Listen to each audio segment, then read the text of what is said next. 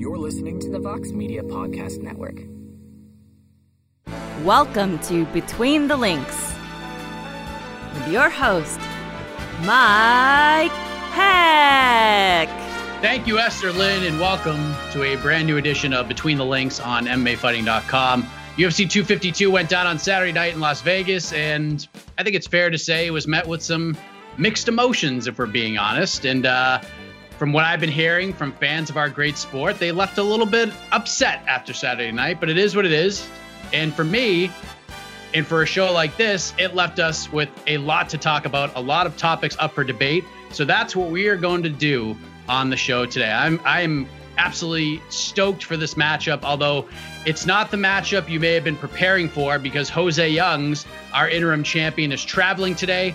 So we brought in someone from the outside of our organization to challenge for the most coveted title in MMA media. So let's introduce these guys. First, the challenger. I am a big fan of this guy. I'll admit, I don't watch a lot of pro wrestling these days. I was a huge, huge fan from probably the late 80s through like 2002, watched occasionally for another decade or so, but now I'm basically at best an annual WrestleMania watcher. But if I need to get caught up on what's going on in the world of professional wrestling, I go to this guy. He is the managing editor of Fightful. He covers pro wrestling, MMA, a plethora of combat sports, making his Between the Links debut, Mr. Sean Ross Sapp. Sean, how are you? Welcome to the program, sir. I'm doing well. I wish I watched significantly less pro wrestling these days as well, but it, it, you know, I know where my bread is buttered, and uh, yeah, ho- hopefully I can hang today. Hopefully I can. I mean, there's all this trash talk going on before the show, and I, I, I don't know. I'm I'm not a competitive guy. I'm just happy just happy to be here. I don't believe you, but I, I know yeah, you would be right in that assessment. I, I, know this man is up for the challenge against the reigning defending BTL champion. Welcoming back the self-proclaimed king of hot takes. He returns after a one-week hiatus due to the the weather gods wreaking havoc in his area last week from MMAfighting.com. The champ, Mr. Jed Meshew. How are you, sir? Look, Mike, let's not mince words here. You want to talk about fans being unhappy or unsatisfied after 252? What about today? What about today when they look at this and they see Jose Youngs, who's talking all that trash about me ducking him, and he's not even going to show up. He doesn't have the minerals to step to me on my ground. He won't bring me to his show and he won't come to me here. Now, Sean's going to, you know, all shucks, I'm just happy to be here. I know he's bringing the heat. But Jose, this one's for you. Watch what happens and never cross me again. This is why I'm excited, ladies and gentlemen. So let us just get right into this thing. UFC 252 went down on Saturday night. There is a lot to talk about from that event, including Jed Meshew's favorite fighter, Stipe Miocic, defending the heavyweight title against Daniel Cormier in what was billed as DC's final fight. And we'll get into all of that stuff in a moment. But Sean, I want to start with you. You won the blind draw this week. Kind of a slight curveball to get the ball rolling before we start getting hot and heavy into some of the storylines. As we mentioned, this event left some people satisfied, others not so much. A lot of fans that I heard from were actually, I could throw out the word angry with this card once it was all said and done. It carried over into Sunday, and I just kept hearing about it. So let me ask you this How would you grade UFC 252 as a whole? Uh, as a whole, do you mean the main card, the, the pay per view card, or just the show in general? The show. Like when when the show was over, what did you grade it? How did you feel when it was done? I definitely won't look back at it and say, "Oh man, that was such a fantastic show." I mean, it had had a couple good finishes. I, I like watching Dvalishvili fight. I think he's great. Um, I'm not going to remember this fondly because of some of the things that went into the main event and how the co-main event ended. And eh, I'll just look at that, and it'll it'll kind of it it'll kind of taint this show for me in that regard. But it, it was hit or miss at best, and uh, as I pointed out time and time again, like there are so many people on shows like this that probably shouldn't even be in the UFC, but we've been saying that so long. It's like, well, by this point they probably should because that's just what the UFC is. Jed, how did you feel coming out of this event? What would you give if you could give it a grade? What would you have given the event as a whole? That's a solid C. I mean, I get what fans are saying here. Let's let's be honest. Like, you can't give it an F. You can't give it a D just because the main event and what that means historically. So obviously, you get a little bump up. But at the end of the year, is anyone remembering this card? I mean, on paper, it didn't even look like it was a great card. Not to mention the co-main event still don't understand why that fight was the co-main event beyond shameless push for Sean O'Malley when right before it, Junior Dos Santos, who has not been not in a main event in like a decade, was just randomly fighting a three rounder. It it just wasn't a memorable card. And that's, you know, sometimes you hit, sometimes you miss. They were building this on the strength of the trilogy at the top. And that fight you know, left a lot of people with, uh, I guess, a bad taste in their mouth. So kind of the whole card suffers. Yeah, I mean, definitely most of the anger that people showed had to do with that main event. Part of it had to do with people wanting that storybook ending for Daniel Cormier, and others were upset about the eye poke in general. But that happened in all three fights. Cormier even got a poke in before he took one of the more gnarly ones that we've seen, and it definitely played into how the fight played out. No doubt about that. But these things happen. It is what it is. Sean Stipe wins the fight, wins via unanimous decision. He had Daniel badly hurt at one point, probably would have finished the fight had there been, you know, another 30 seconds left in that second round. The fight was billed as the battle to be known as the greatest heavyweight of all time. Dana White said, no, no, no, no. This is not just for greatest UFC heavyweight of all time, but this is for the greatest heavyweight in MMA history. Now that Stipe has won the trilogy, he's put Daniel Cormier behind him. Is he the greatest MMA heavyweight of all time? It's like 1A and 1B, but it's not really a high bar there. Like, who else is there? Cain Velasquez, who fought like three times in the last 40 years. Like, he guy didn't fight. And and not only did Cain Velasquez not fight, but him just hanging around actively prevented Daniel Cormier from actually becoming the greatest heavyweight of all time because Daniel Cormier went and he hauled around at light heavyweight when he could have been wrecking everybody at heavyweight waiting on his buddy to go join WWE and screw up their booking for about a year and a half. There's Fedor when they would wheel out New Japan wrestlers and Zuluzinho and people like that. Like, I, I feel like uh, I think he's beaten as many IWGP heavyweight pro wrestling champions as UFC champions at this point, except for like Kevin Randleman, who was well past his prime. He fought Mark Hunt, who was well ahead of his prime. Uh, Tim Sylvia. What what are we doing here? Like it's it's like it, it, I would I would compare Fedor's run a lot to like when amateur or, or, local promoters bring in the the UFC veteran to lose to their local guy. It's like okay, he beat somebody with a name over there, but it, it, was a shell of that name. Are we looking at, at some of these wins that Fedor had and saying like, oh, okay, yeah, that's that's top of the game. Nogueira, Cro Cop, sure. A couple others, sure. But I look at Stipe and I'm like, all right, Werdum, hell of a win. Dos Santos, great win finish. And Ngannou, we, we saw what he's he's done since he decided to put his his hand in people's faces and knocked them out again. Like he's still got that. He hasn't like really, really fell off from that point, I would have to say, yeah, probably. I could see the argument for Fedor. It's just not a very good one. Jed Meshew, is Stipe at the top of the mountain here? 100% no. Everything Sean said's wrong. I guess I think it's, I can't be more clear in this. Like, greatness and goodness are, are very different things. And I think that that's how people mistake this. Like, if you put a prime Stipe versus a prime Fedor, I think Stipe beats him. I'm not saying that Stipe is not a better fighter than Fedor. Given time, his athletic advantages, I think he beats Fedor. I also think that fight's a lot closer than it probably should be, given the gap between their prime years. But that's not how you measure greatness. Like, I think we fundamentally misunderstand how we approach this or how people do, because in part, it is largely just so subjective that greatness can mean a great many different things.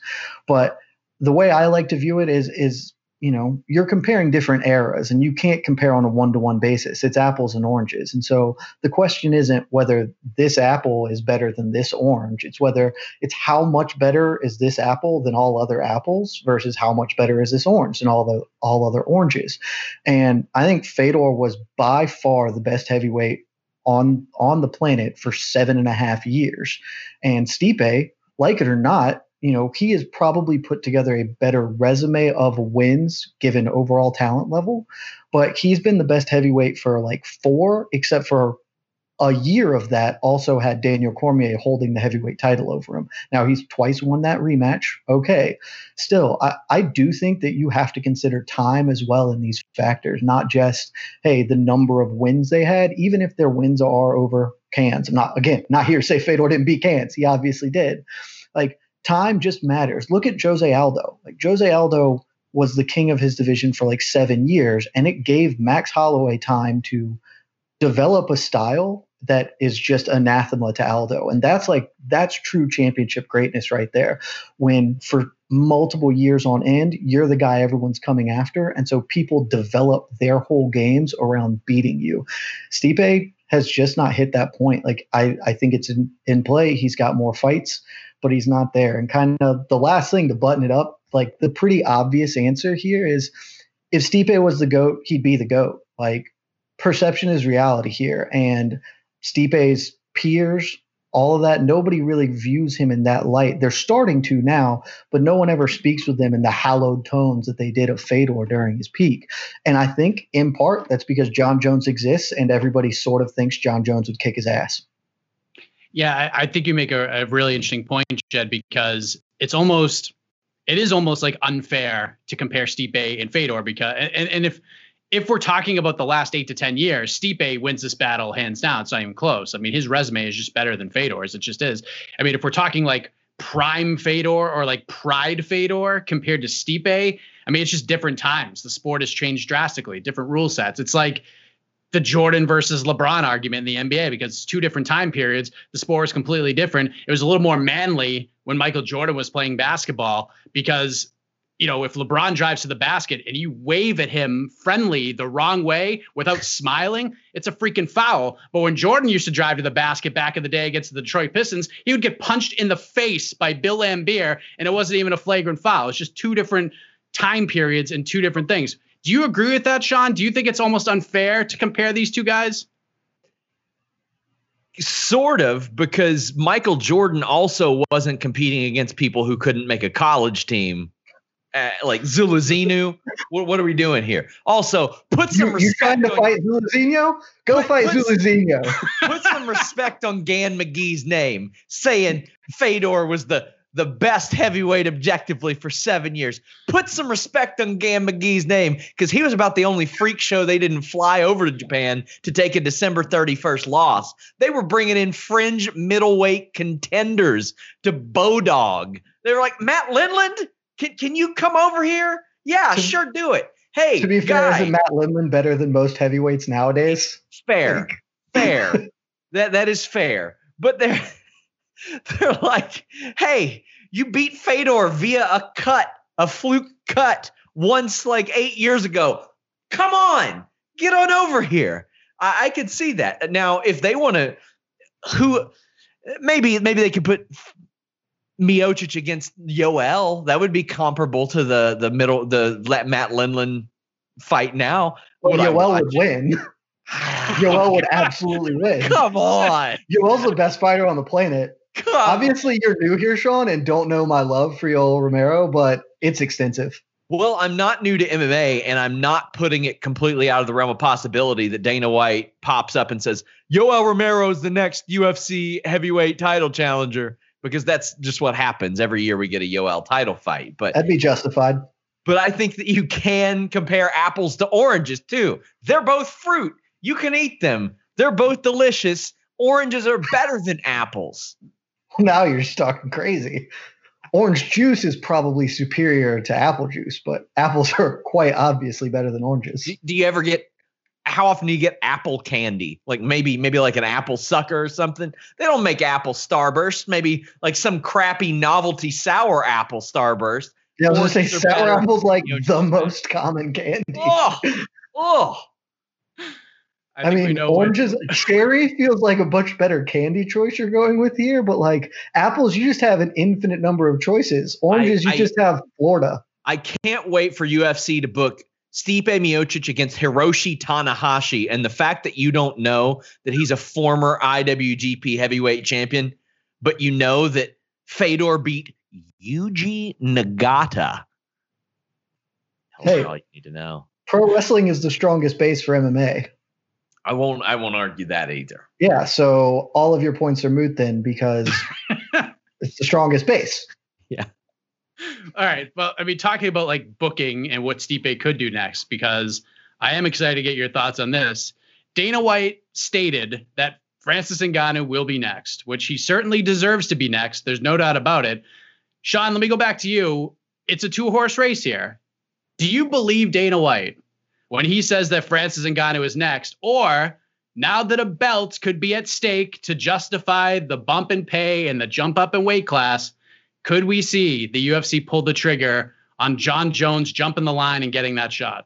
Well, I don't believe that anything anything that Dana White says, but yeah, I I do. It is a two horse race, and selfishly, I'm like, man, Ngannou is great. Like I said, we we see how great he is when he's like, oh yeah, this is what happens when I throw my fists at people's faces and don't try to become super cardio machine. But I selfishly would like to see Stipe Miocic fight somebody different because he just fought Cormier three times in a row.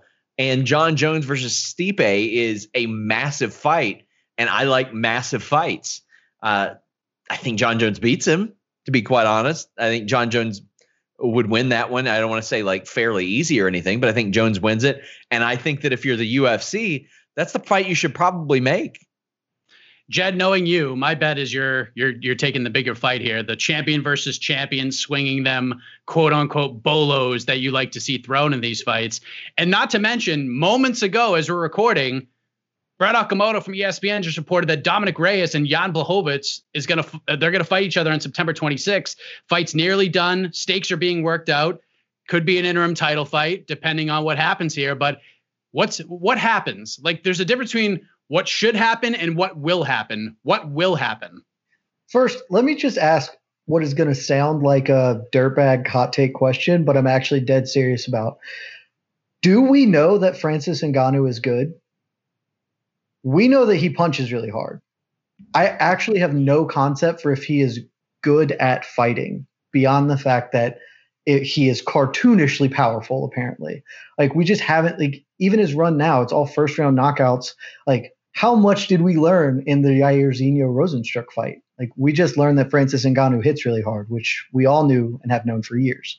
Um, I honestly don't have any idea if that fight goes any different because we've just seen nothing from Ngannou to tell us that he's gotten better. We just kind of assume he has. So I just kind of wanted to touch on that point because given all that, 100% you make the Jon Jones fight and you book it as soon as possible. Like I, I wrote about this today for the site. You can go check it out and read it. I, I mentioned this earlier. I think one of the big impediments to Stipe's case is being the baddest man in history uh, is just that Jon Jones has existed his entire title reign. And there is the kind of unspoken thought that, well, if Jones wanted, he'd take Stipe's belt.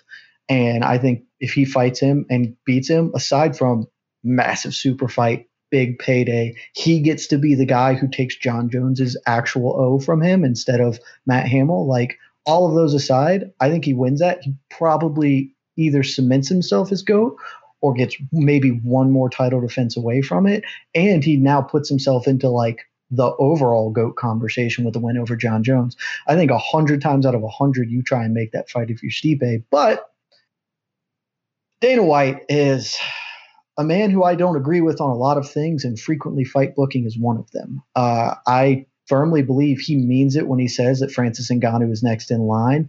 And I think unless Stipe comes to him and says, "Hey, come on, man, I just fought this guy. This doesn't do anything for me. Let me fight Jon Jones," I think they probably will go ahead and get that because they kind of just want you know Ngannou to have a belt and then do Ngannou Jones because that feels like a bigger fight because it probably is. Um, especially if Ngannou has the belt. So I think it actually does end up being Ngannou, but it shouldn't be 100%. Jon Jones, go get your second strap, man. I kind of wish Stipe just took the opportunity when he was asked to kind of make a choice. Like when you throw both these guys out there at a press conference and everybody's watching you, and Jon Jones is thrown in your direction, and just to come out and say that friendly answer that like sportsmen really like to hear. Whoever the UFC wants to give me, just gonna oh. you know take my time. Whatever they want to do, I'll do. Like you're, you're the heavyweight champion of the world. You just beat Daniel Cormier for the second consecutive time. You won the trilogy. It's your time. Like your time is running out too here. Like you need to go for these big opportunities. Also, legitimately, like be offended because straight up Jon Jones just called you a punk. He didn't say those words, but his words were I'm coming to win the title that Stipe obviously holds. These guys don't look that big. Stipe is too slow for me. Like that's nice Jon Jones speak for bruh, you suck and I'm about to tool you. Like get offended. Come on, man. Like I just want to see something from him because he should be. And this could be a great fight if he would try or care or do anything other than what he does. UFC should outright ban the phrase whoever the UFC wants from from their broadcast. Also, he's never fought anybody like me. I if the next time I don't hear that will be oh, just wonderful.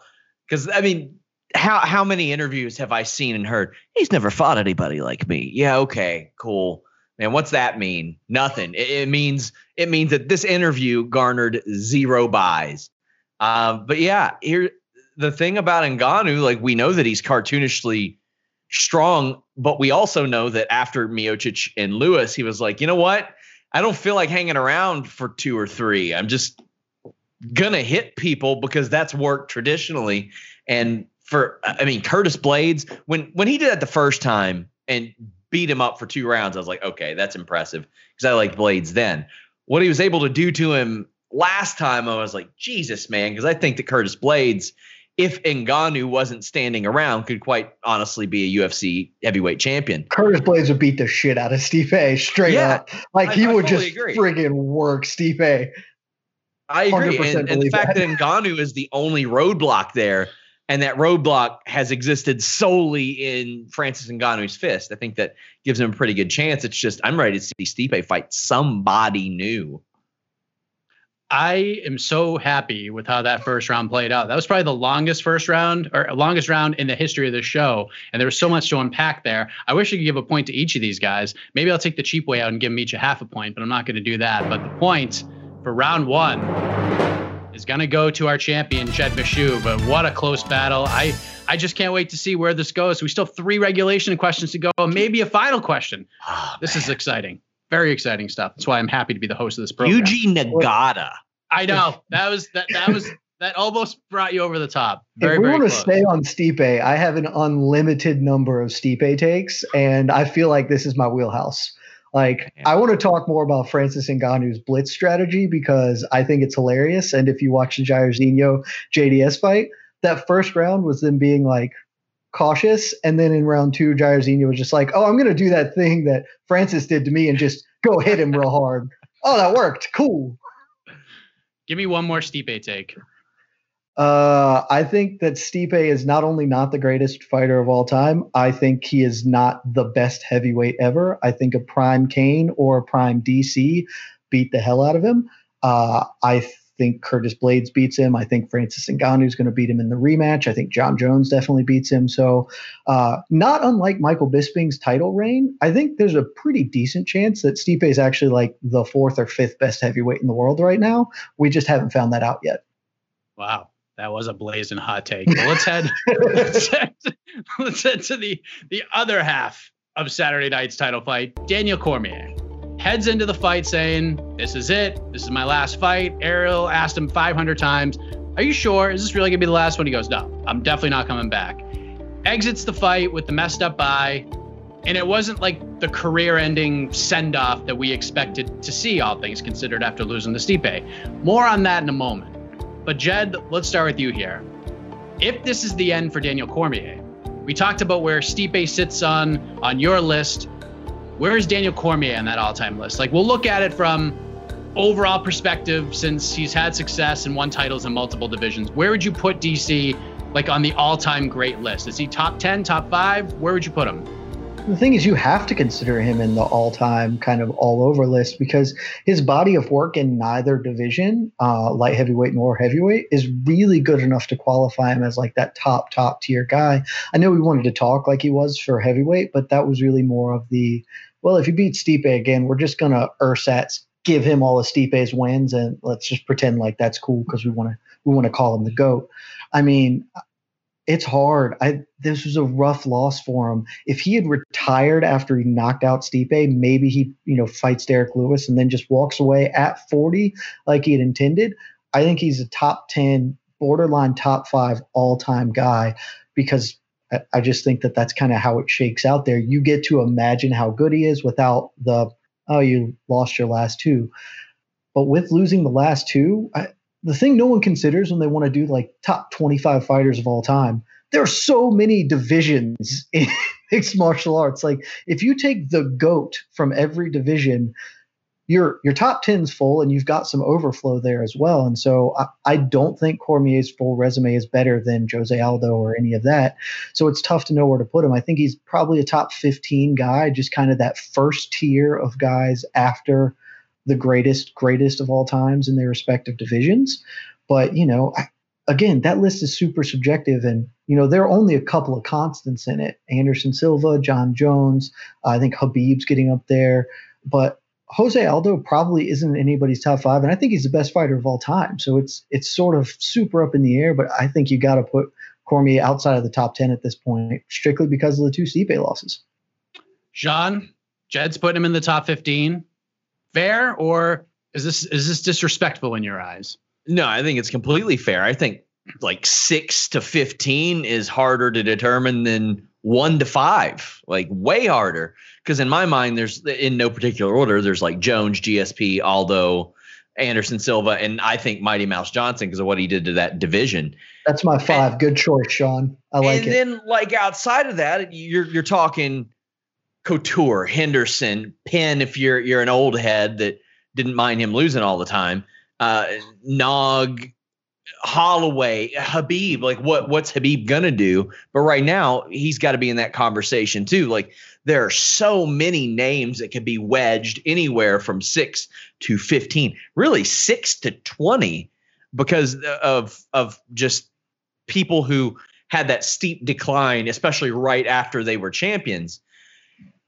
Daniel, what what he was able to do in two divisions, not just two divisions, but he started at heavyweight, went to light heavyweight, came back to heavyweight, won the title, defended it.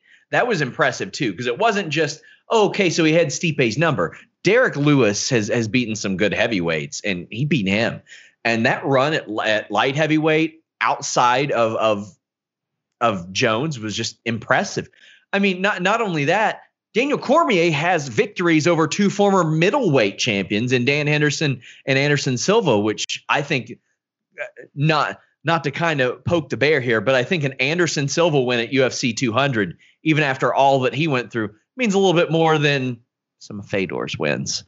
But there, like I look at this body of work and I was like, okay, a lot of these people weren't as far removed from their primes as some of the other guys that I would put around there, but I don't have him top five. I've got him, quite frankly, anywhere between like seven, eight to 15. Like you could really shuffle the deck there and lay a top 15 in front of me. And I might, I probably wouldn't be mad at any way that that, that hashed out.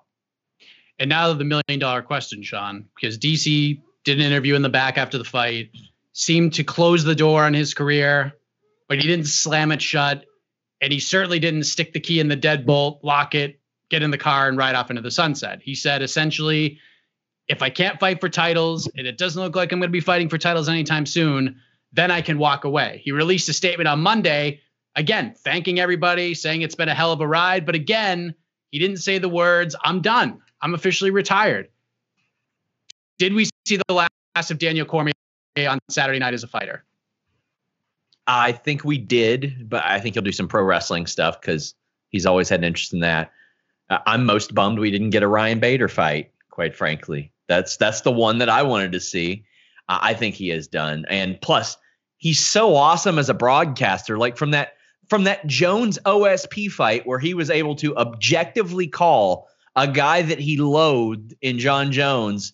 I was like, man, this is one of the best best analysts, best personalities in the game and the way that he's able to present that and be entertaining. I think there's so much money f- to be made for him outside of MMA. So yeah, I think I think he's done. Jed, what do you think? Because we've we've heard this tale, we've told this story so many times. We feel like a guy's done. They come back. Like we didn't think we'd see GSP again. And then all these years later, something got him back in there. And that was a chance to fight Michael Bisping for the middleweight title, which in hindsight, physically speaking to his overall like physical fitness and body probably wasn't the best decision in the world. I think the UFC would probably take that one back, considering he signed to fight Robert Whitaker had he won, and then he went away into the sunset again. And now the Khabib fight's out there, which could get him off the couch again.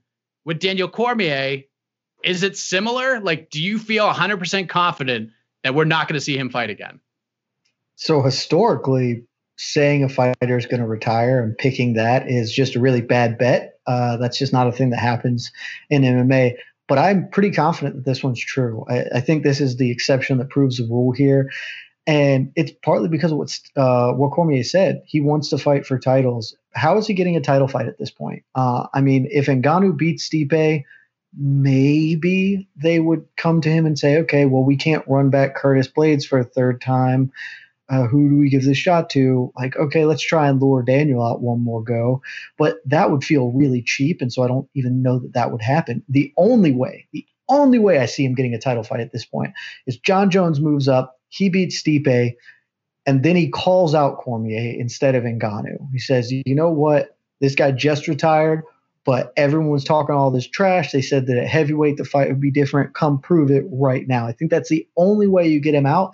And I don't think Jon Jones is going to do that because I think he's going to beat Stipe and then say, all right, bring on Ngannou. This is the fight I wanted. That's a very winnable fight for Jones. Also a losable fight, but I how else does he get a title fight? He's not getting one at 205. He's not getting one at heavyweight. And what Sean said about the rest of Cormier is absolutely right, man. This guy's got talent for days at anything he wants to do. He is a massive personality and, and, a great analyst. He could do any number of things. He could, you know, sit next to Kelly Ripa on a morning show one day. Like he could do anything. Uh, and so I think that he should have retired at 40 like he set out to do.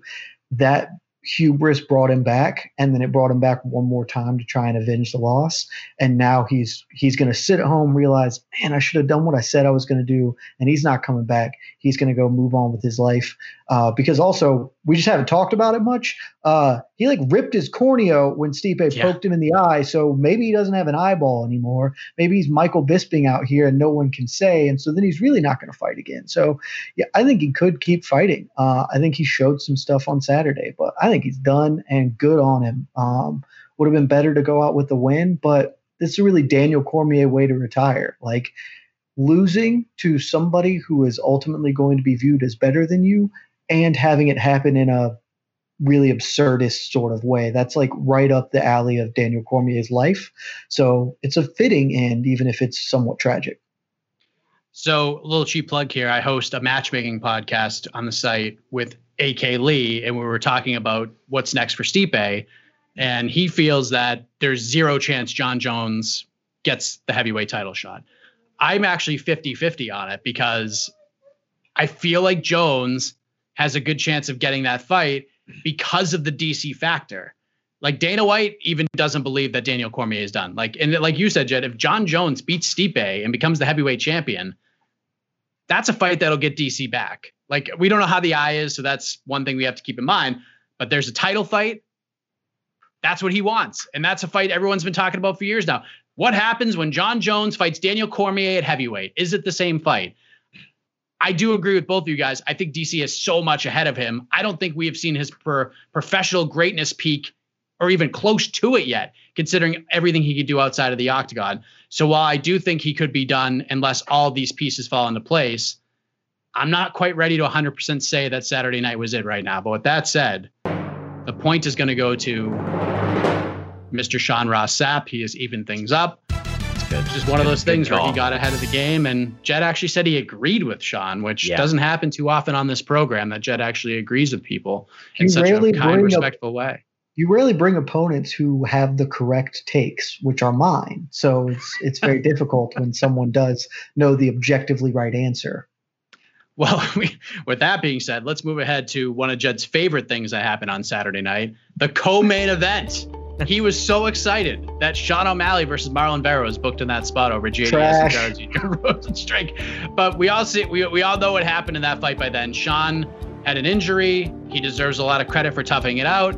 But Cheeto did what he needed to do. He finished the fight and he got a huge win. First off, Sean Ross Sapp, we'll start with you. We saw it all over social media. You know, Marlon Vera was lucky if Sean didn't get hurt, O'Malley would have won. He would have knocked him out, blah, blah, blah. And the more we go back and we take a closer look at this fight without the gaga of freaking Joe Rogan's shock about Yeah. the leg length comparisons between the two fighters or whatever they were talking about at the desk at the time. Don't act like that isn't a fun fact. Like that was legitimately interesting, and everyone is trashing it. And I don't get like, how do you not think that's a weird and cool fact? It's a weird and cool fact to talk about for like three seconds, not for like 55 seconds when there's a fight going on. Y'all just don't know how to have fun.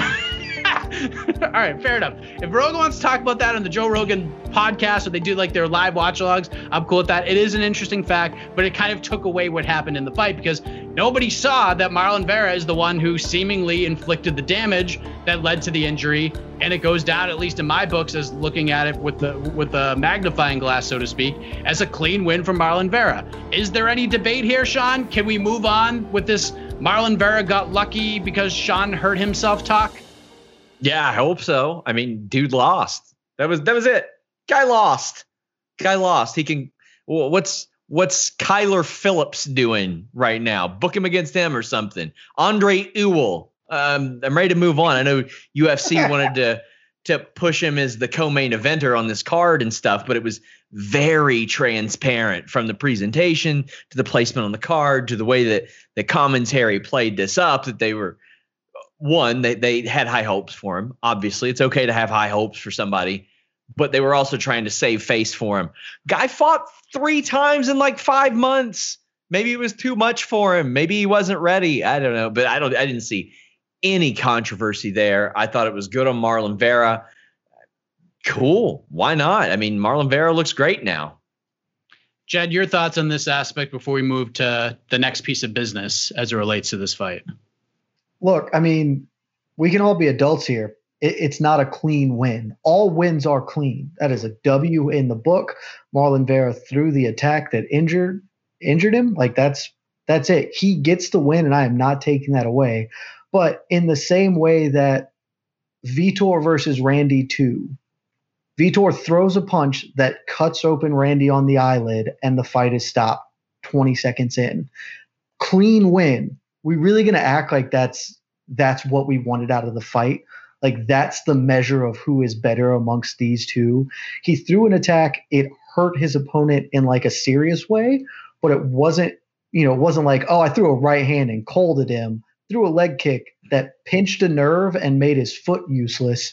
And Cheeto can say whatever he wants. I don't know if he said this. I strongly doubt that that was like a pinpoint plan to jack up his foot. Like it, it's a thing that happens in fights. So you got to take it. It's a clean win in that regard. But you know, if if Sean O'Malley heals up again and they run it back, I don't know that that fight goes the same way at all. Uh, but I think the bigger issue isn't that. I think it's this is just tragically bad booking from the UFC. Leaving aside the co-main event horse hockey, like just Marlon Vera is a really tough out. That's really dumb. And when you when we get to my next question, not to be clear, Marlon Vera isn't dumb. It's really dumb booking. He's a really difficult out that doesn't have a ton of name value for Sean O'Malley to uplift off of. When we when you get to ask me who he should fight next, he's who sh- who he should have fought this past weekend. I have the perfect opponent for Sean O'Malley. Th- All those right. elbows had a little something to do with it too. It's the pro wrestling mentality. You work over the leg, and then you knock him out with the DDT.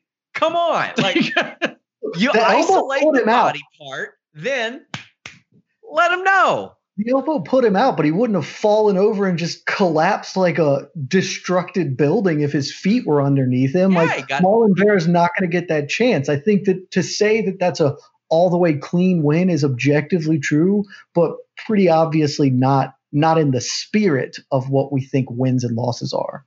Oh, maybe you. Uh, like I said, they can throw banana peels in front of you, and if you slip and can't finish the show, I'm taking the win, and I'm more than happy. Would would the viewer be satisfied? No, but I would be completely satisfied. And that's what separates champions from challengers, right there. Eh. the hey, is Vitor Belfort or is he not a champion? Well, he was. He currently is not a champion. Okay, was was he or was he not a UFC light heavyweight champion. Yeah, that's what I'm saying. On paper, the scoreboard is the scoreboard. You can't take it away. Matt Hamill has beaten Jon Jones. That is just a fact of life. But there, are there are different quality and levels of win, and this is definitely lower on the spectrum. But that was definitely a little bit different. Someone getting How? DQ. Scoreboard Some- is scoreboard. No, someone getting beaten up so badly that their opponent got DQ'd versus someone who threw an attack that ended the fight. If he didn't want to be, a, I mean, Jon Jones threw an attack that ended the fight. He was just a dirty, rotten cheater. And so, if you don't want to be DQ'd, don't be a dirty, rotten cheater. You know what? Vitor? Belfort gets Vitor gets to hang that replica UFC belt up above his mantle all the same. He does, but does he feel it in his soul? Does he? Oh, for sure. For sure. Did you ever do a media conference with him? He talked about Jesus for 25 minutes. It's true. Jesus is is true. That's fair point on on Vitor believing it, but if everyone else believes it, I, I'm not so sure. Boy, I didn't think we'd go six minutes on this topic, but uh, you know, obviously this is a setback for O'Malley in, in multiple ways. One, the injury. We have no idea how long he's going to be out for. Ariel Helwani reported on Monday that the initial test came back okay. There was no fractures. There's going to be an MRI once the swelling goes down, but and obviously the loss sets him back as well. But ultimately, this can be spun into a good thing because that stigma of being undefeated, having all that pressure goes away for the time being and he can focus on getting back without all those attachments. So Sean sort of gave his take on you know what could be next for Sean O'Malley. You mentioned Kyler Phillips. I don't think that'll happen because they're they're both MMA lab guys.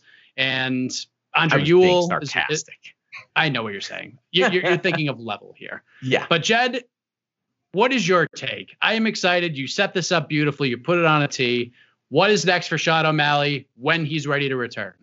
Look, first, just to point out, he gets the stigma of that like zero gone with an asterisk. So it's actually a super big win for O'Malley in that regard. But who he's good, who he should fight next is who he should have fought this time. And I hate to do this because I hate matching up losers on the same card. It just feels like it's too much of a softball. He should have fought John Dodson this weekend. It's a bigger name than Cheeto Vera. That's a guy who was in two title fights, albeit at a weight class below.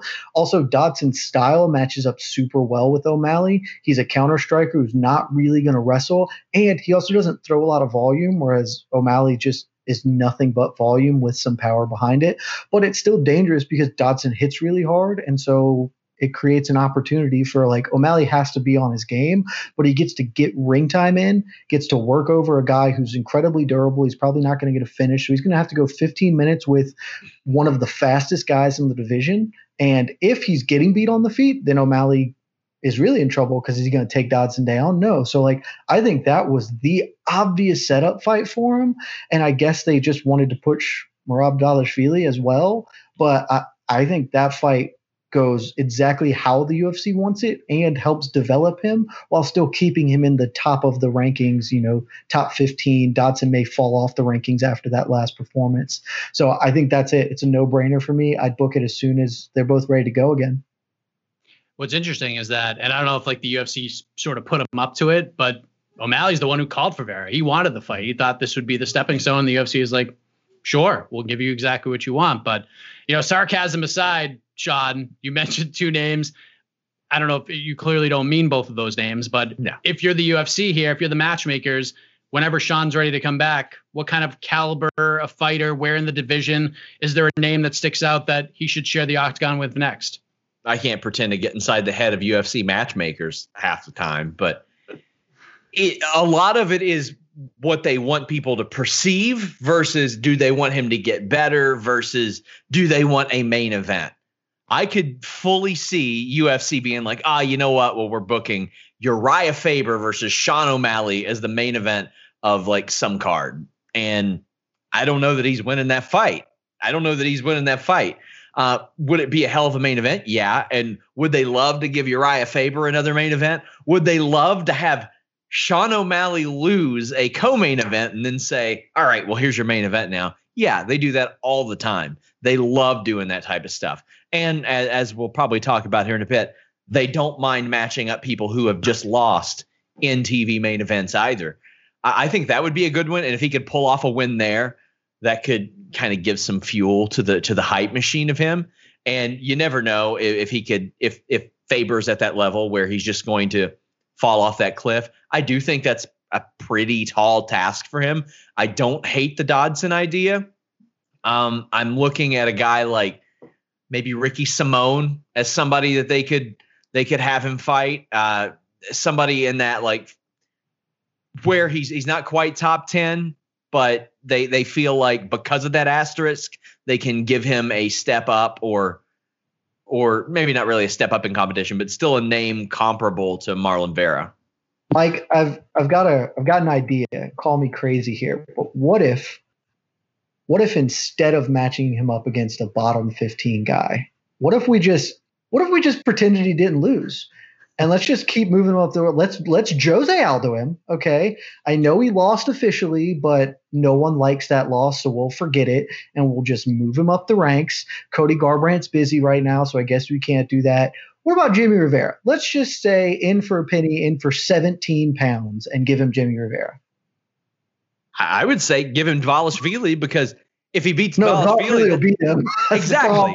If Dvalishvili if Dvalishvili beats him, people are like, "Damn, he beat he beat Sean O'Malley. He didn't have to use like laser eyes or or some whoopee cushion or whatever gimmick to, to beat no, him." And if no, Sean O'Malley hug him, of a win, he'd hug him for 15 minutes, and then everyone would hate Dvalishvili and still think O'Malley's great, but as can't wrestle. break his little ankle, then we're all right. I actually think no matter when O'Malley comes back, uh, I would say O'Malley's probably not going to fight till 2021 at this point. Maybe like March, April 2021. That's just, and I'm, I might be being friendly with those numbers, but I think unless unless this guy gets mauled in his next three fights, I think you just do the O'Malley Brian Kelleher fight. Just good little step. Kelleher's got a little bit of buzz to him. You can put that anywhere on any card. That happens, you know, and we'll see what happens. But what about Marlon Vera, Jed? Because I feel that he deserves to be mentioned in this discussion as well. Where does he go after arguably the biggest win of his career on Saturday night? Uh, I think this is the biggest win of his career. If, if for nothing else, it's a co-main event on a marquee pay-per-view. So he got the spotlight. It was trash he got it. Shouldn't have been there. That should have been JDS. But again, we'll leave that be. Uh, from here, give that guy a top top 10 opponent. Like he's on what is it, five, six fight win streak um, in the division. I know he had that uh, kind of setback moving up a little bit, but I think you just just treat him like he's a top 10 guy because I think he was pretty obviously a top 15 guy coming into this fight, just didn't have the number. And he's been on a, a heck of a run. Let's give him somebody good. I think you you still need to build him. Um, and it's a little tricky to go winners versus losers. Uh, I said this guy jokingly for O'Malley, but I actually think Jimmy Rivera makes a lot of sense um, as an opponent for him in, in that regard, just because uh, Rivera had three losses in a row, but rebounded with a good win. Um, and so Rivera's in that situation where he can't really pick and choose opponents. He's kind of just got to get some ranked wins um, to stack them up to kind of get back in the conversation. Where and Vera is now going to be a ranked guy, and so I think I actually really like that fight. If you want to go, go ahead and do Dvalishvili versus Vera. Again, I don't love matching up guys from the same card. It just feels easy, um, and I don't know that that gains either man a ton. Um, I, I, feel like you can just kind of bifurcate them, move them in different directions, but up the ladder at the same time. So give me Jimmy Rivera. I think that's the fight that uh, I, I think makes the most sense. Sean, Marlon Vera versus blank and why? I actually don't hate the idea of him facing somebody like Dominick Cruz, who has a bigger name, even though he hasn't one, you kind of use that name value to build this guy up who very clearly has a chip on his shoulder. He's 27 years old. He's on a very hot streak, even though he's got that one loss, which, you know, we Dana White went went to bat for him. I mean, that was part of the buildup for this was that so many people went to bat for him not really losing that fight. That's a good one because uh, in the top 10, like I look at some of the names there and I'm like, man, is is a Cody Stamann going to do anything for for Marlon Vera after considering who he just beat in the spot that he just beat them on in that co-main event underneath the goat heavyweight fight? I, I think that this is a, a situation where, and and I, I just think that name value and a win coming off of that would be more important than him actually getting a win against somebody with with recent wins. Jed, what do you think? A- AK suggested Marlon Vera versus Jimmy Rivera, but he said if it doesn't get Jimmy Oh. Rivera, Yeah, That's awesome. But but he said if it's not Jimmy Rivera, he said he likes the idea of Marlon Vera versus Jose Aldo. Uh, I mean, I love Jose Aldo like my unborn child. Uh, I, I have a great, great love for him. Uh, I would watch that fight and think it's fair and interesting, but I think I'm the only person who does. Like, th- that's the issue with Dominick Cruz here too. Like, sure, I love Cheeto Vera. I think he's a really fun, really good fighter. Are is Jose Aldo and Dominick Cruz? Are they going to take fights with Marlon Vera? Like, he's a guy who just got ranked and is a tough fight. Like that is such a low value fight for them. Instead, Aldo and Cruz probably should fight each other. Yes. Then you can do the backstory build of bant- like former bantamweight champion versus featherweight champion. Like you do that. Um, you know, Cruz, Frankie Edgar, who we're going to talk about in a second. I think that makes sense. Like it, it's a tough needle to thread for Vera because he's just breaking into the rankings, and so honestly, it would make more sense for him to be like a top 15 guy than top five, top seven. But finding the guy who wants to take that fight with him is, is going to be difficult. Uh, I could say Assunção is, I think he's in a similar position to Rivera where, you know, he's going to take kind of any ranked fighter they give him because he needs to get wins. But that's that's another fight that's like that's the inverse for Marlon Vera actually. A really difficult opponent who doesn't give him a ton of stock at large. It gives him like fighter stock. Like, yeah, Avila Sunsal, that boy can scrap. You beat him, that's a win. That's that's a tough public sell. I think Jimmy Rivera threads that needle really well. That's why I think he's a fight to make. And it's hard to look good against Rafael Assunção too. I mean, No yeah, one has done difficult. it other than Cody Garbrandt. It's the only person who's ever looked good against him. Well, it was a big win for Cheeto Vera. He's actually going to be back on What the Heck this week. I'm looking forward to that conversation. Obviously, wish a speedy recovery to Sean O'Malley. But as far as this particular matchup goes, the point goes to the champ, Jed Meshew. We head to the final question of regulation. For the second time in three weeks, gentlemen, I know you guys are so excited to talk about this. Bellator and the UFC are going to have a weekend head to head. Bellator 244 goes down Friday night at Mohegan Sun in beautiful Uncasville, Connecticut, inside the the fight sphere. And they have some pretty go, good momentum going after their last event. They got a big bu- a big boost from Valerie Loureda. Michael Chandler has become one of the most talked about fighters in the sport after his knockout win. I mean, it's more of a Chandler story than a Bellator story, but he is tied to the organization. So that event was a big success, in my opinion. But Bellator 244 is going to be headlined by Ryan Bader defending his light heavyweight title against Vadim Nemkov. And the UFC is back on Saturday night at the Apex, which will be headlined by a bantamweight fight between Pedro Munhoz and the former lightweight champion Frankie Edgar, who makes the drop finally to 135 pounds. I feel like this fight's been booked 18 times already, but Jed, we're going to begin with you here. Who has the better headliner, or maybe I'll add the more intriguing headliner this weekend, the UFC or Bellator? Oh, so we're only talking headliners? Oh, good. I went like deep into these cards to We're gonna go deeper into the cards to too, but try just, and just at the top of the marquee advance. right now. Top of the marquee. Uh, I'm coming. I'm coming with the hotness. Give me Bellator. I look Frankie Edgar, all-time great fighter. You want to go talk about all-time fighters? Frankie Edgar's above Daniel Cormier in my list. Wherever wherever he lands, he's at least one spot above DC. Um, you know, dropping a bantamweight to be fun and interesting. There are. I am most interested not in that fight per se than in Edgar at bantamweight because that's probably been his true division this whole time, despite winning a title two weight classes up. But give me Bellator. Maybe it's a homer pick, but I I like Sean said earlier. I'm sad that we never got Ryan Bader versus Daniel Cormier. We should have had that, but I think Ryan Bader is one of the top five light heavyweights in the world at this point. Uh, and then his opponent is awesome potentially. Like Vadim Nemkov, one, you've got a great backstory. Bader knocked out Fedor, the goat Fedor. Don't be mistaken, Sean, the goat Fedor. um, and Nemkov is, is a disciple of Fedor. Like he's this undefeated, or not undefeated, because he he definitely has a loss there. Um, maybe two. Uh, but in Rizin, he lost in Rizin. But other than that, I mean, he's really coming to his own. He's undefeated in Bellator. He's got the combat sambo background, which at this point should just make everybody's ears kind of perk up. If you're a combat sambo world champion, the list of combat sambo world champions in MMA uh, is pretty great for what they've done. So you get kind of the new breed of who this guy can be against uh, maybe getting older. Ryan Bader is still top of the food chain in Bellator and one of the best in the world. And you get that great backstory. Like, I know it's Bellator, so almost by default it matters less than whatever the UFC is doing. But pound for pound, I am more interested in that headliner than I am the UFC Fight Night this weekend. What do you think, Sean? Which which uh, main event sticks out to you more?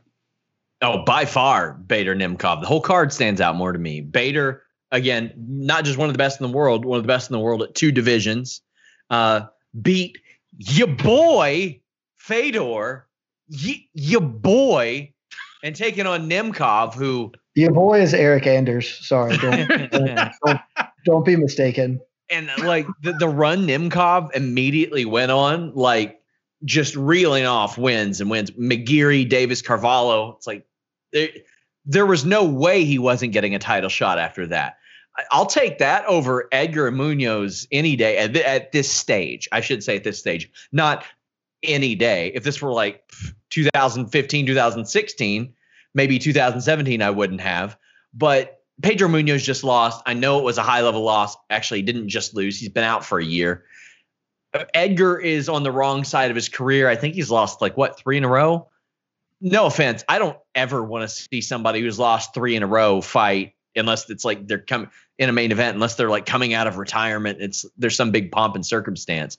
I look at this and Nemkov is 4 0 in Bellator. He left Rizin on, on a nice run. And Bader is just somebody that I look forward to, to watching fight. And that is not a sentence that I ever expected myself to say a few years ago. Man, I'm really looking forward to this Ryan Bader fight, is not things that we used to say. And he he's incredible, and he always he's he's he's taking on everybody that comes his way. Anybody that Bellator can throw at him, big name, not so big name, heavyweight, light heavyweight, whatever, because he was that guy that got passed over so many times. He was that guy, oh, well, his name's not big enough. Oh, well, he had some losses early on. He doesn't care. He fights them and he beats them. Or, you know, they poke each other in the eye. Of course, he's taking on whoever they throw at him. They have like seven people to throw at him, so he just is forced to fight anyone who weighs more than 200 pounds.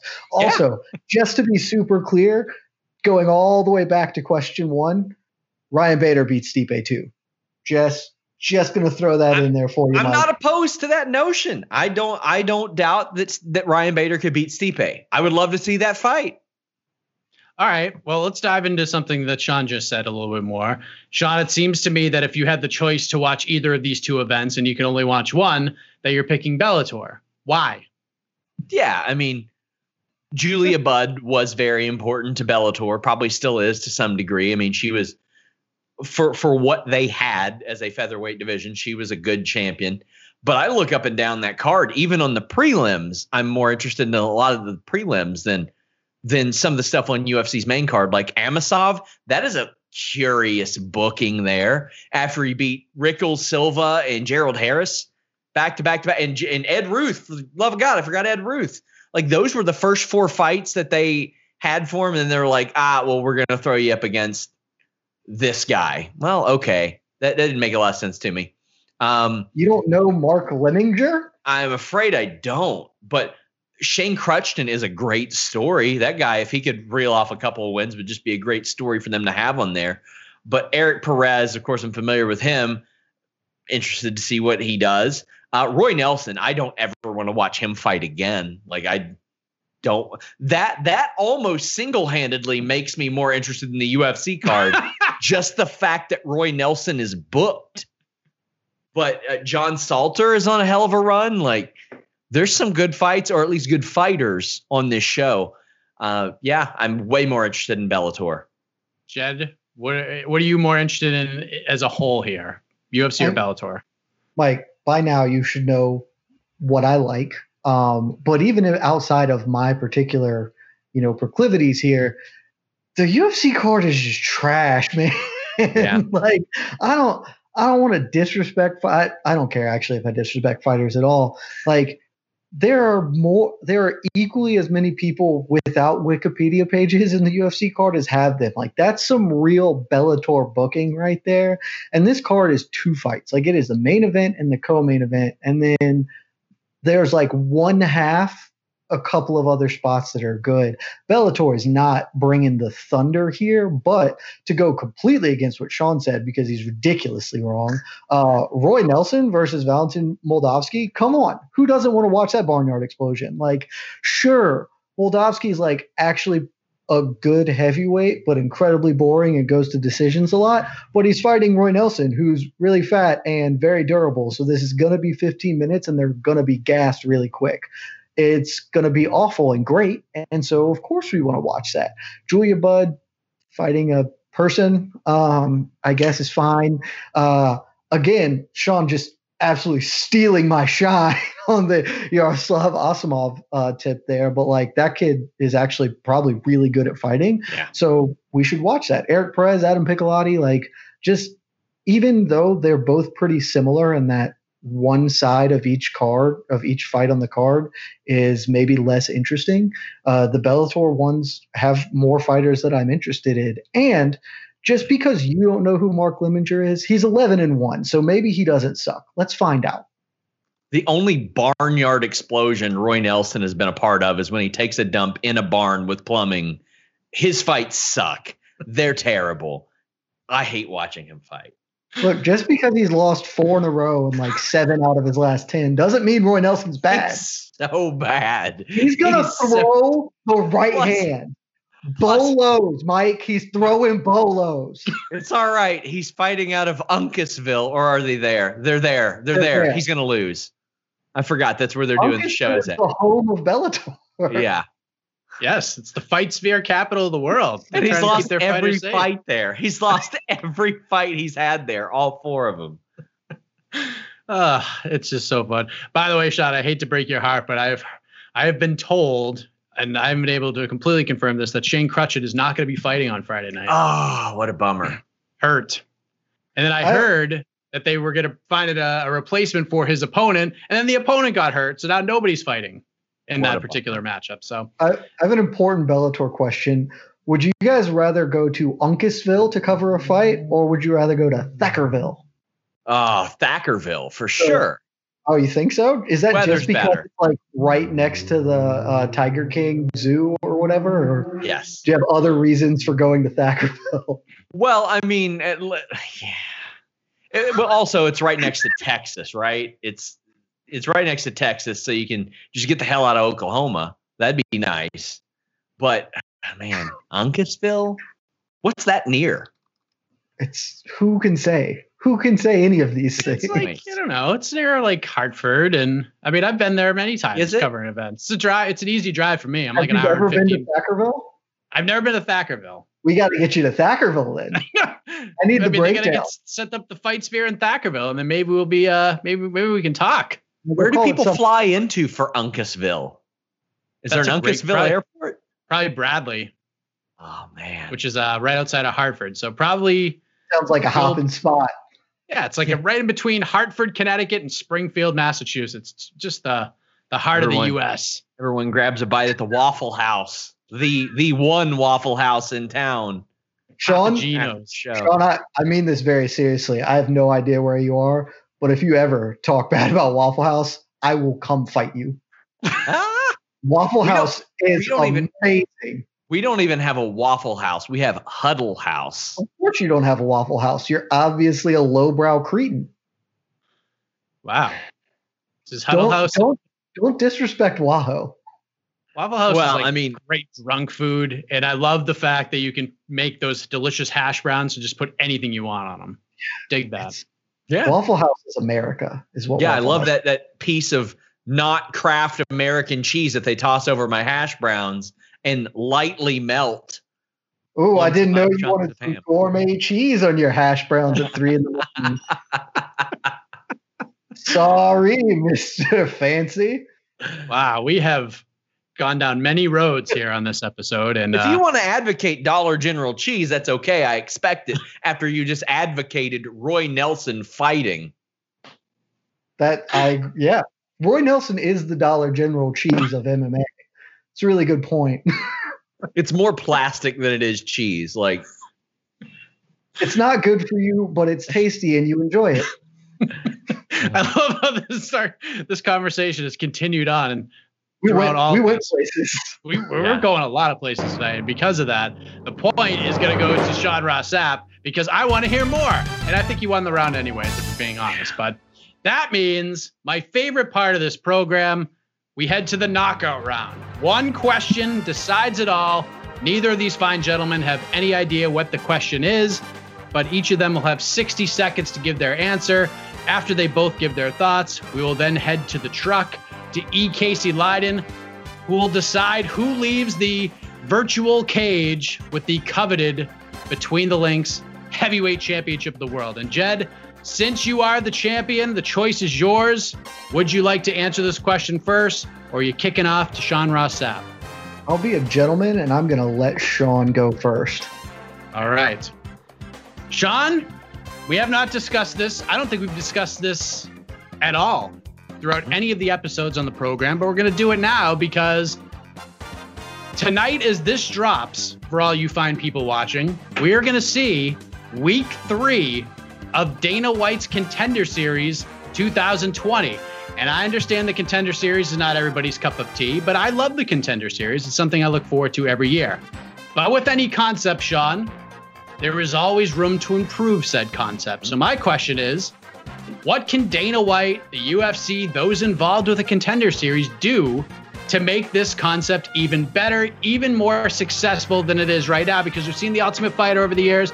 First few seasons, we are like, yeah, this is great. But as it kept going on, started to lose some cachet, so to speak. It's kind of like the Roy Nelson of, of reality television programs and fighting. But 60 seconds on the clock. What can we do to make the contender series better? Your time starts now. Sean Ross Sapp, go. I would like to see the UFC do some more of those like retribution seasons of Ultimate Fighter. Quite frankly, I liked seasons like that a little bit more than ones where they brought on unknowns. Bring some guys back that are familiar. Bring some guys guys back in that manner.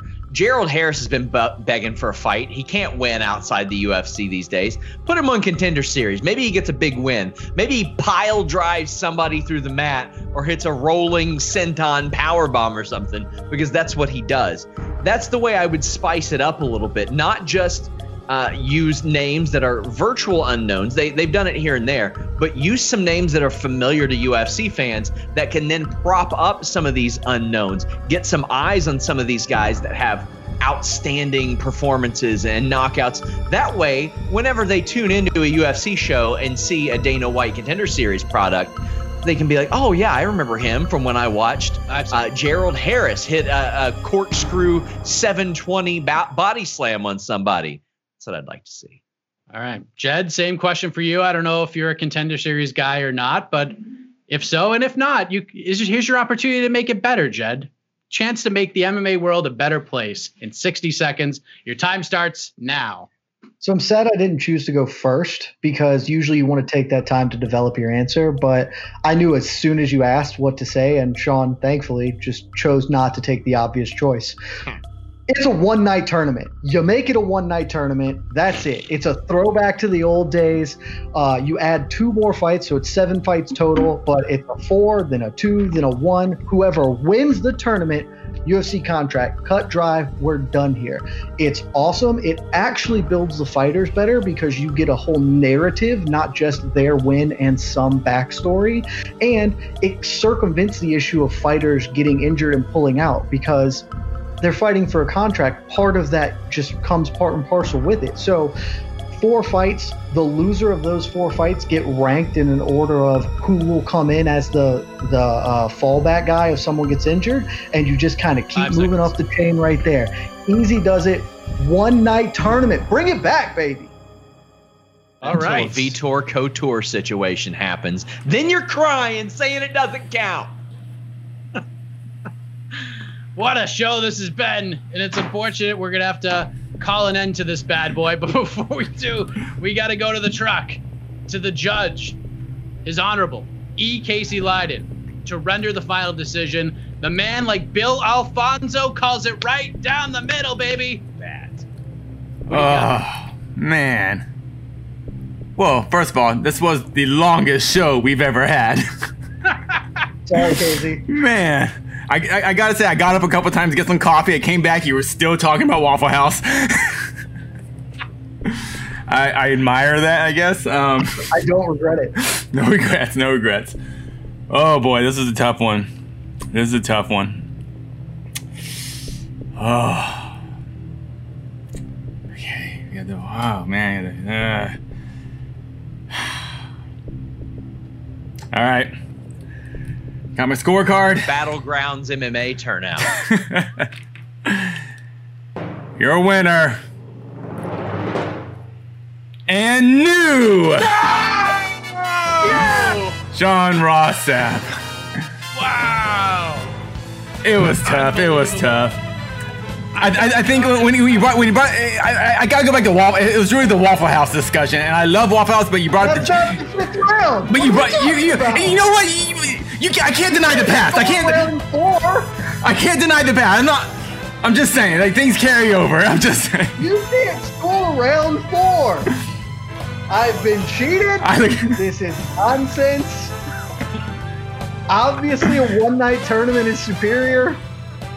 I thought, I thought when you gave your answer with the one night tournament, I thought that was gonna pull and tug on all of Casey Leydon's I know. right? You know, but I hate one. I hate one night tournaments in the United States because they do that whole two round thing. Because you can only fight five rounds in one night. If you would have said overseas, just no commission, maybe that kind of rule. But I hate the two round type of fights, and that's what they always do of one night tournaments in the in the states. So, uh, and I'm just tired of seeing people. I don't. I don't know. It's. Ugh. I do. I oh. feel, Yeah, can- I feel can- can- robbed, but Sean, Can everyone win? well battled. well battled. All right, Sean, you This don't is get a a, this is championship a belt. Marlon Vera win. Just saying. It's a real Marlon Vera win. here. It is not a clean win. I agree. I chopped away at your ankle. I chopped away at your ankle, and then then in the last round, I elbowed you mercilessly in the face. As you picked, as you picked Mortal Kombat Light as your option. You you elbowed me in the fourth round, and Casey just still scored it in the fifth. It was that. It was that significant. I'm sorry. All right, John, you don't get a belt or the loser's money, but you get 30 seconds to talk about whatever it is you want to talk about, good, bad, and different in the sport of mixed martial arts. The floor is yours. Stop giving championship fights to people off of losses. I want winners to fight. When I fall out of love with MMA, it's because I want to watch winners fight. And far too often, I got to watch somebody fighting somebody else coming off of a loss. I'm over it. I'm over it. I want to watch winners fight, man. Well said. Jed, you've been a longtime champion. I'm sure this will not be the last time we see you on this show. We might have to do an immediate rematch once we hear back from the people here. But uh, your thoughts on your title reign coming to a close and what happened here today? You know, no champion's ever ready to walk away at the top of their game. Um, I won't lie, I didn't come in here prepared to face Sean, so I think that may have adversely affected me. Uh, I was not informed of the cowardice of Jose Youngs until moments before air. Um, and you know, you you just spend your whole week training for for one guy, and then that last minute switch can be difficult. So, uh, no credit, uh, taking no credit away from Sean. He's he's the rightful champion. Uh, just saying, I'm taking all the credit away from him. This is bogus, and I was I was run up the river, and you'll be hearing about it in the Slack. Banana peel wins. I'll take them every day. What an episode. Yeah, this was You're not giving me a championship belt, but I am physically having one made for this. That is amazing. Well, there's not much more to say. We've literally covered everything we could possibly cover here today, including the difference between Waffle House and was it Hub- Huddle House? Yes, yes. Yes, Huddle We, House. we also had some good apples and oranges talk too. Don't forget that. yes. Oranges are more delicious than apples. Yes. Let us know what you think in the comments. Wait, wait, These are the wait. types of things we debate here on Between the Links right here at MMAfighting.com. Thanks for watching. We'll be back next week to do it again. Big shout out to Casey Leydon in the truck making the decisions. Big shout out to Esther Lynn on the graphics and the introduction as my seven year old who turned Colby Covington babyface decides to walk by the shot. And then a uh, big thank you to Sean Ross Sapp and Jed Meshew for joining us. And we'll see you back here once again, right here on Between the Links on MMAfighting.com next week. I am Mike Heck. See you later. This has been Between the Links with your host, Mike Heck. Brought to you by MMA Fighting, a production of Vox Media.